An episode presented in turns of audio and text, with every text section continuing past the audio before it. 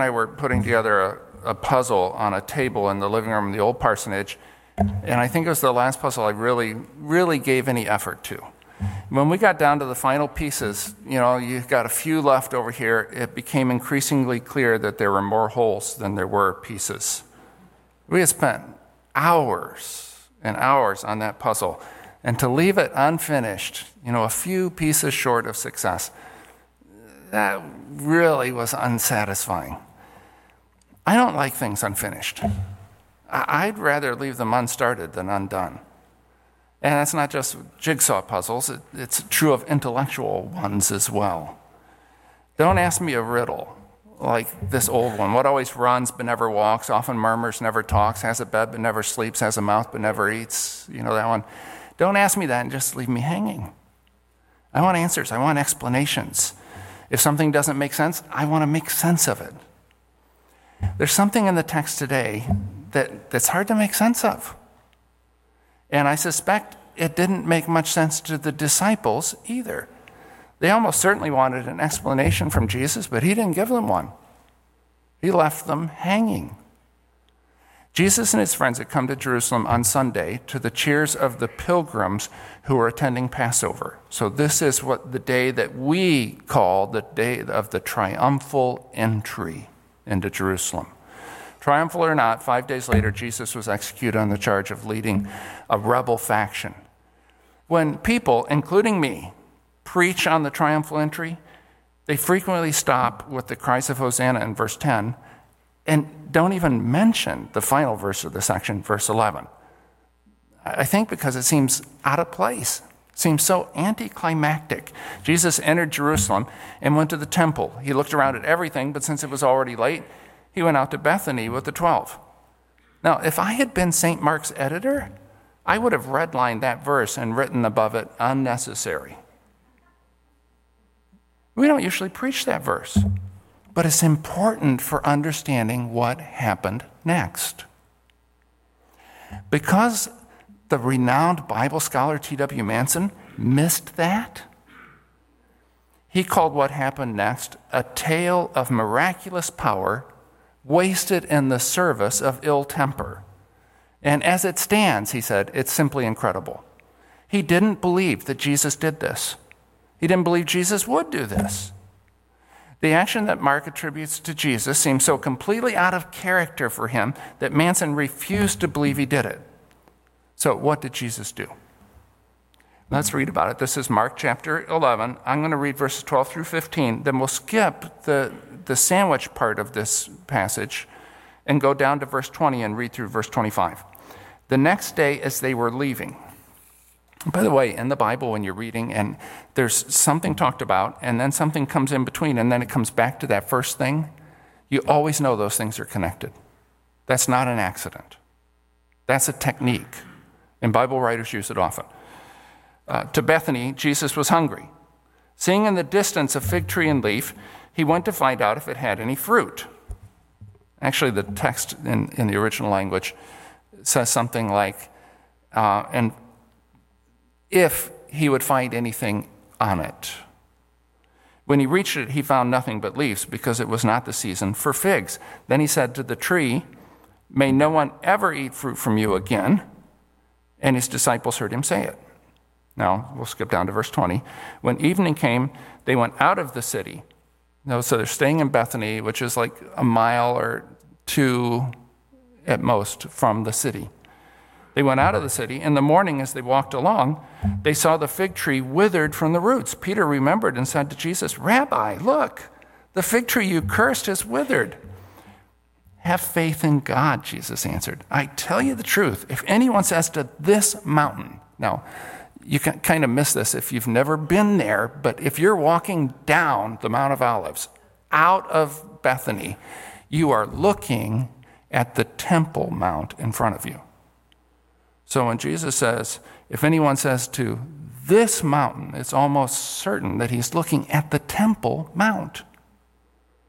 Go throw yourself into the sea and doesn't doubt in his heart, but believes that what he says will happen, it will be done for him.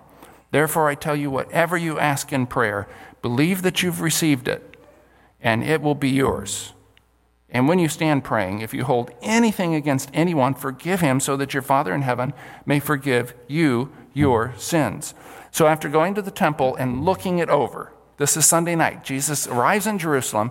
He goes to the temple. He looks it all over, but he doesn't do anything. He leaves. He goes to Bethany, where his friends uh, Lazarus, Martha, and Mary live. The next morning, he heads back into the city, and the text says he was hungry. I don't know how St. Mark would have known that unless Jesus said something to his disciples. Boy, am I hungry. There are lots of fig trees around Bethany. Bethany means house of figs. So Jesus walked up to a leafy one to look it over. Fig trees bear an early and late crop, and the first crop actually begins growing before the trees have their leaves. It's the only tree I know of where the fruit grows before the leaves grow. By the time usually they get ripe, which is much later, most of the first crop of figs have fallen off the tree. Mark tells us that it wasn't the time for figs. Now, this was April. The first crop wouldn't ripen until June. Mark is giving us a big time clue that what's about to happen is not about figs, but about something else. Jesus looked the tree over, found nothing except leaves on it. A tree that didn't produce any figs during the first crop wouldn't produce figs at all.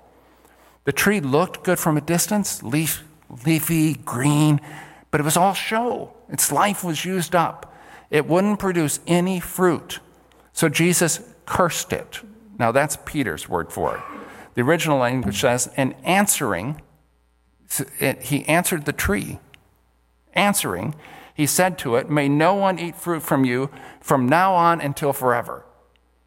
And that, Mark tells us, the disciples heard. Well, of course they did. That was the whole point. He handed them a puzzle with a piece missing, told them a riddle without giving them the answer. That, that must have come back to their minds again and again throughout the day. It wasn't like Jesus to curse anything. He gave life, he didn't take it. And why on earth would he be angry at a fig tree for not having figs when figs weren't in season? Didn't make any sense. You can be sure these things are going through the disciples' minds. Like us, they wanted an explanation. Why? Why did you do this? What's the meaning of it? Aren't we like that? We want God to reveal his grand design to us.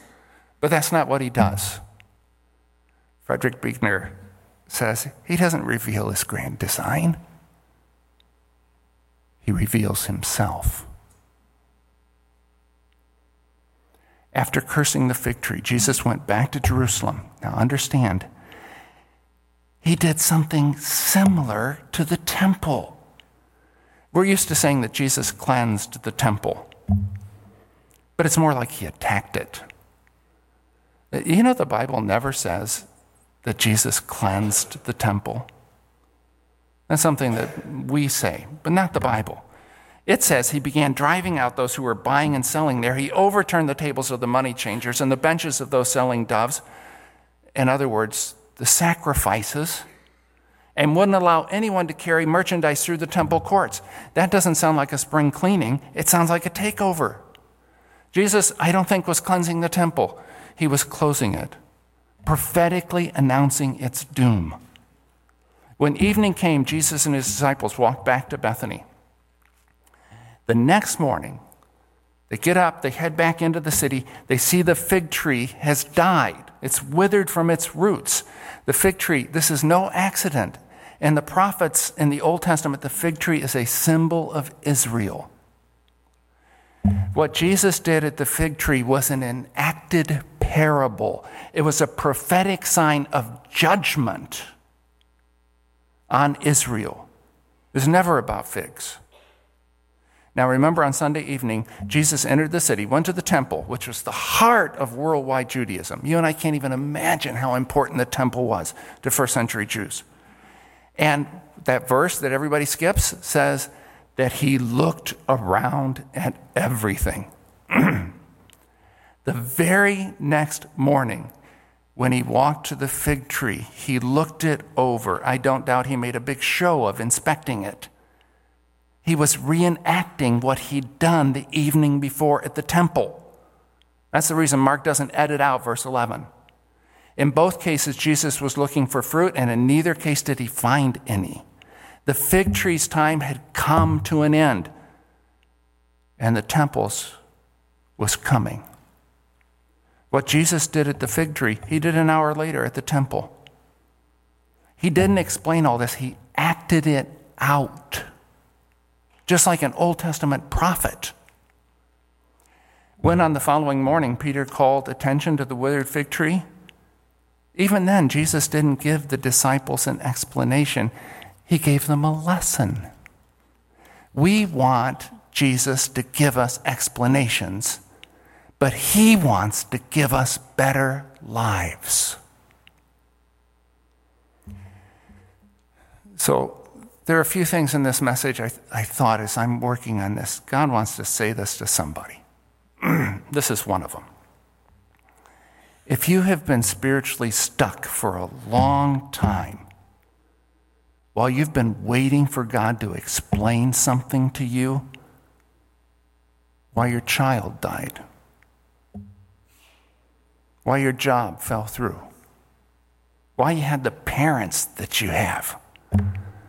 Consider the possibility, just consider this that it's not an explanation you need, it's God you need.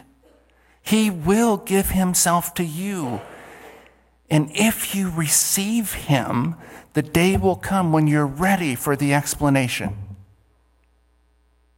Or the day may come when you don't need one anymore.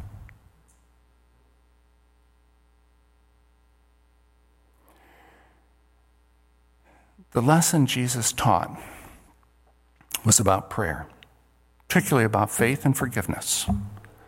And that lesson is related to everything that's happening here, the, what we call the cleansing of the temple, everything. Moses had told people that when they came into the land, they must go to the place that God would show them to worship. That's Deuteronomy chapter 12. Solomon, on the day the temple was dedicated, prayed Hear the supplication of your servant and of your people Israel when they pray toward this place. That is the temple. That's 1 Kings 8.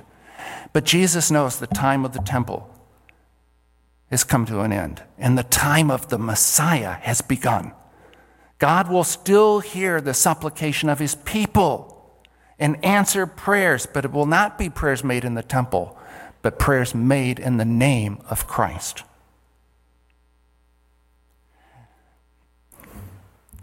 Jesus talks to his friends about that kind of prayer. He begins by telling them this, verse 22, to have faith in God. Now, we read that and we think, well, duh, that's a given. But it's not. In fact, it's the place that most of us fail. We try to believe in the thing that we're praying for, but we'll never get any better at prayer than that. And by the way, did you know you can get better at prayer that's the way it works. You don't start off very good at it, but you can get better and better. We need to start by believing in God. Now, there's a subtle and constant temptation to shift the object of faith from God to something else. That's the essence of idolatry, always we trust we'll get what we need rather than trusting God. We believe in a plan of salvation rather than believing in the Savior. There's that subtle shift all the time. And in that way, we can be religious but never get to know God. And if that's the case, we'll never see answers to prayer. Not in any kind of consistent way. The person who prays and sees answers is the person who has faith in God. Now, listen to this. Here's the second thing I think people need. In the very same way, he or she has faith in a spouse or a friend or a boss or a parent. because that person has come to know God, what He's like, what He wants, how He does things, he or she can ask Him with confidence about certain things and know that He's going to answer. You cannot have strong faith in someone you don't know. And that's not just true when it comes to your friends or people that you just meet on the street, it's also true of God. Now, imagine that today is your first day at Lockwood. You've never been here before. And after the service, say it's 12 o'clock. So you come to the 11 o'clock service.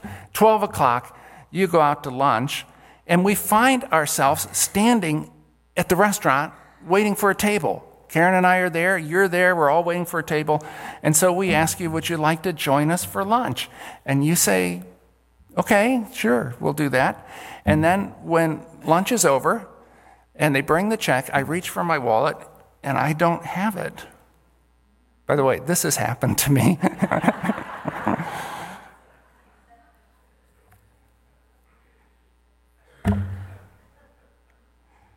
so I sheepishly ask you if you can cover the check. I just met you today, but I, could, could you cover the check and look, I'll pay you back before the day's over. I'm going straight home, get my wallet, and I'm going to come to your house and pay you. Now, you may go ahead and pay and choose to believe me, or I might be in the back doing dishes, I don't know. But even if you choose to believe me, your faith in me can't be very strong. How could it be? You don't know me.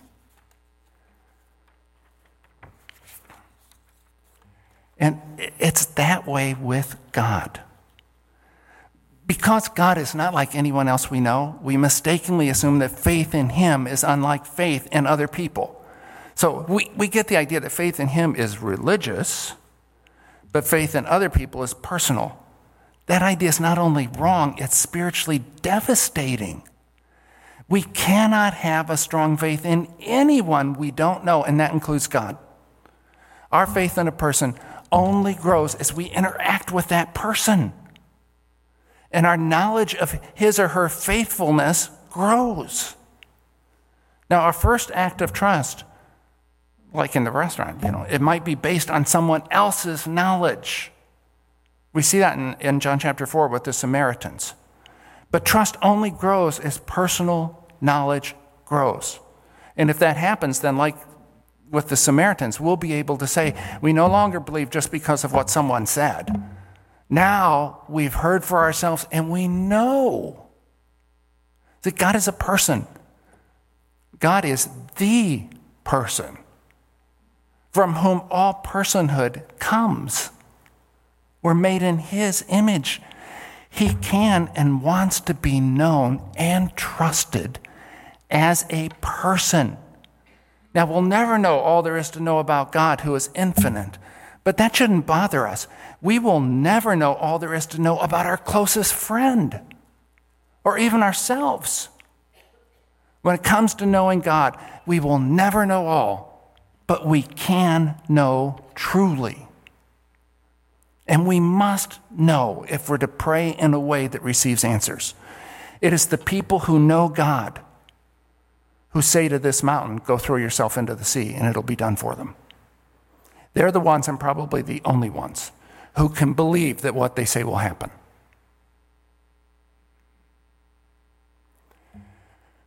So faith in God is foundational to answered prayer. and knowledge of God is foundational to growing faith. There is another fundamental issue in play here forgiveness toward others. Faith toward God, forgiveness towards others both influence our prayers. Jesus said, And when you stand praying, this is verse 25, if you hold anything against anyone, forgive him, so that your Father in heaven may forgive you your sins. Now, Jesus has just said, don't forget this. Therefore, I tell you, whatever you ask for in prayer, believe that you've received it and it will be yours. You can't do that unless you have faith in God, and you won't do that if you have unforgiveness toward a fellow Christian. The directive to forgive your brother is not some arbitrary command that Mark included here because he didn't know where else to put it. It's directly related to what Jesus has been saying all along. Harboring bitterness and unforgiveness will impede your ability to believe God. There's a psychological dimension to this. If I won't forgive you who've done me some wrong, how can I believe that God will forgive me when I've done him countless wrongs? My view of God is inextricably linked to my knowledge of myself. But there's more going on here than that. This isn't just about psychology, it's about the very nature of faith. Faith is not like a switch I can turn on and off when I want. It's more like a circuit. It's not just God and me, as if I'm on a dedicated line. It's God and me and you. And that means if my connection to you is broken by unforgiveness, my connection to God is affected. I cannot be faithless toward you and faithful toward him at the same time. I can't do it. It's impossible.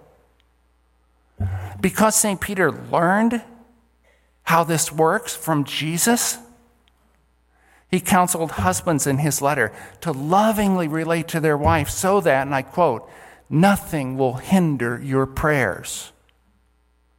He understood the circuit. If you're bitter and unforgiving, it's no surprise that your prayers are not being answered. It would be a huge surprise if they were. But, so here's the rub, right?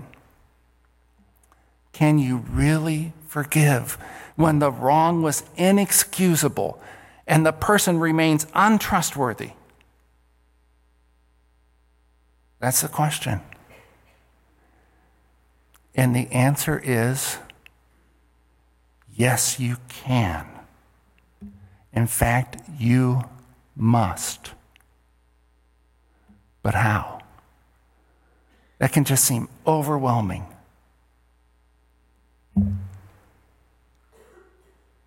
You need to understand the nature of forgiveness. We tell ourselves things that make forgiveness all but impossible to us. For example, we tell ourselves, he doesn't deserve to be forgiven. Well, of course he doesn't. If he deserved it, he wouldn't need to be forgiven. Forgiveness is for people who don't deserve it. We don't forgive because the other person deserves it. We don't forgive because of who they are. We forgive because of who we are. You say, what he did was inexcusable. Well, of course it was. If it was excusable, you could just excuse it. But as it is, you must forgive it. Mistakes can be excused, they don't need to be forgiven. But sins must be forgiven, they cannot be excused. God will never, through all eternity, excuse even one of your sins. But through Jesus, He'll forgive them all.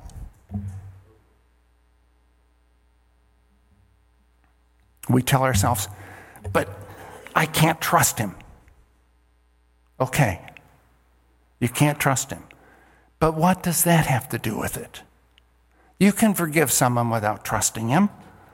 Forgiveness we get this mixed up all the time. Forgiveness cannot be earned, but trust must be. Just because you forgive someone does not mean you put yourself back in a position where you have to trust them.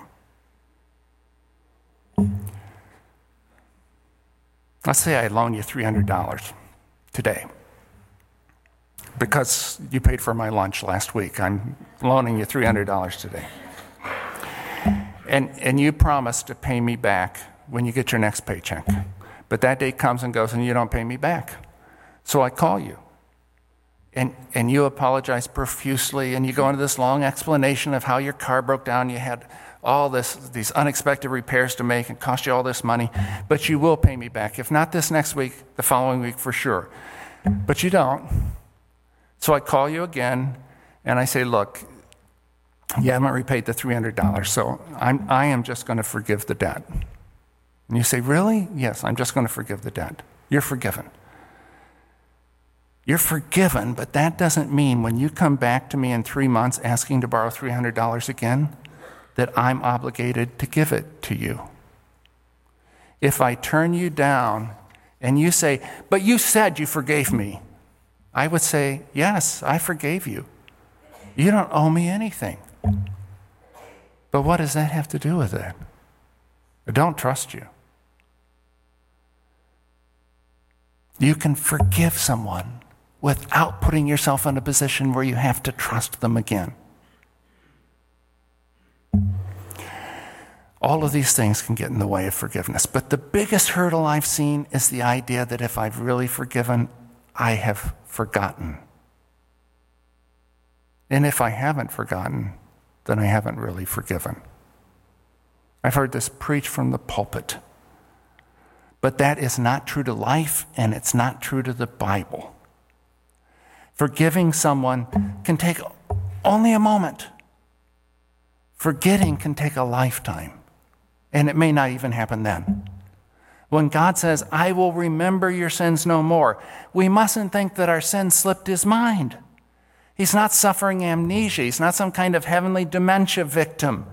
It means that he chooses not to recall our sins to our harm. That's also what we do when we forgive. Doesn't mean the pain went away. Doesn't mean we've forgotten what happened. It means we choose not to recall it to that person's harm. We may not be able to forget, but we can choose not to remember in a way that hurts or punishes someone with ourselves or with others. We must learn to do what Clara Barton, the founder of the American Red Cross, did. I love this story because it's so illustrative of what we need to do.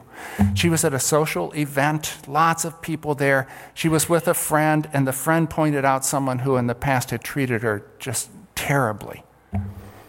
And she tried to get Clara to talk about the offense, but Clara acted like she didn't remember. So her friend kept pressing her and said, You must remember. And Clara responded, No, I distinctly remember forgetting that.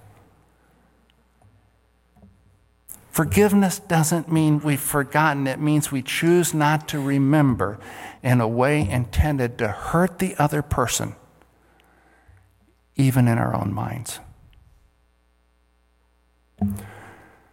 Okay.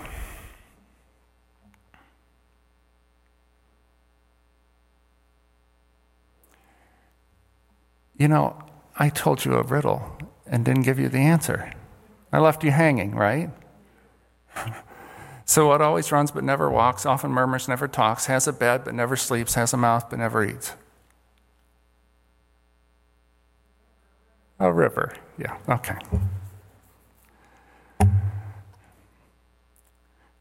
I gave you two keys right now to prayer faith and we talked about faith is built on the knowledge of God. You have to know Him. That's why we spent the last three months memorizing Scripture. It's why we're doing this emphasis right now on prayer.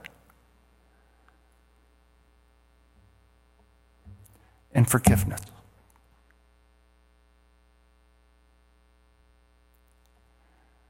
Two keys, one of them may open a door for you into a fresh, fruitful relationship with God. Why don't you ask Him about that right now? If He's spoken to you and there's something you need to do, would you talk to Him about it? I'll give you a couple mm-hmm. moments.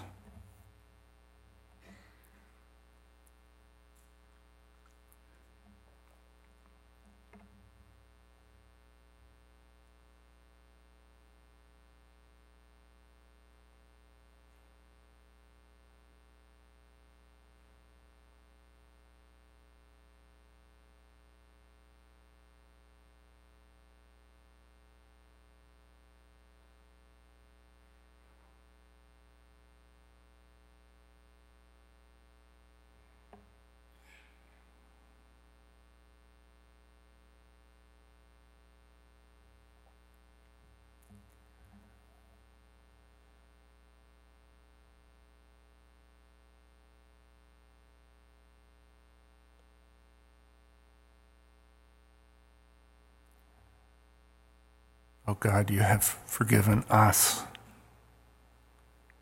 And certainly not because we earned it or deserved it.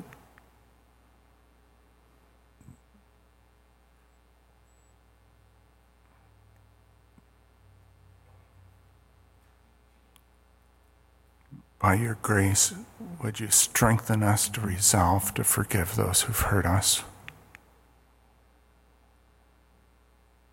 and help us to endure in forgiveness. Amen.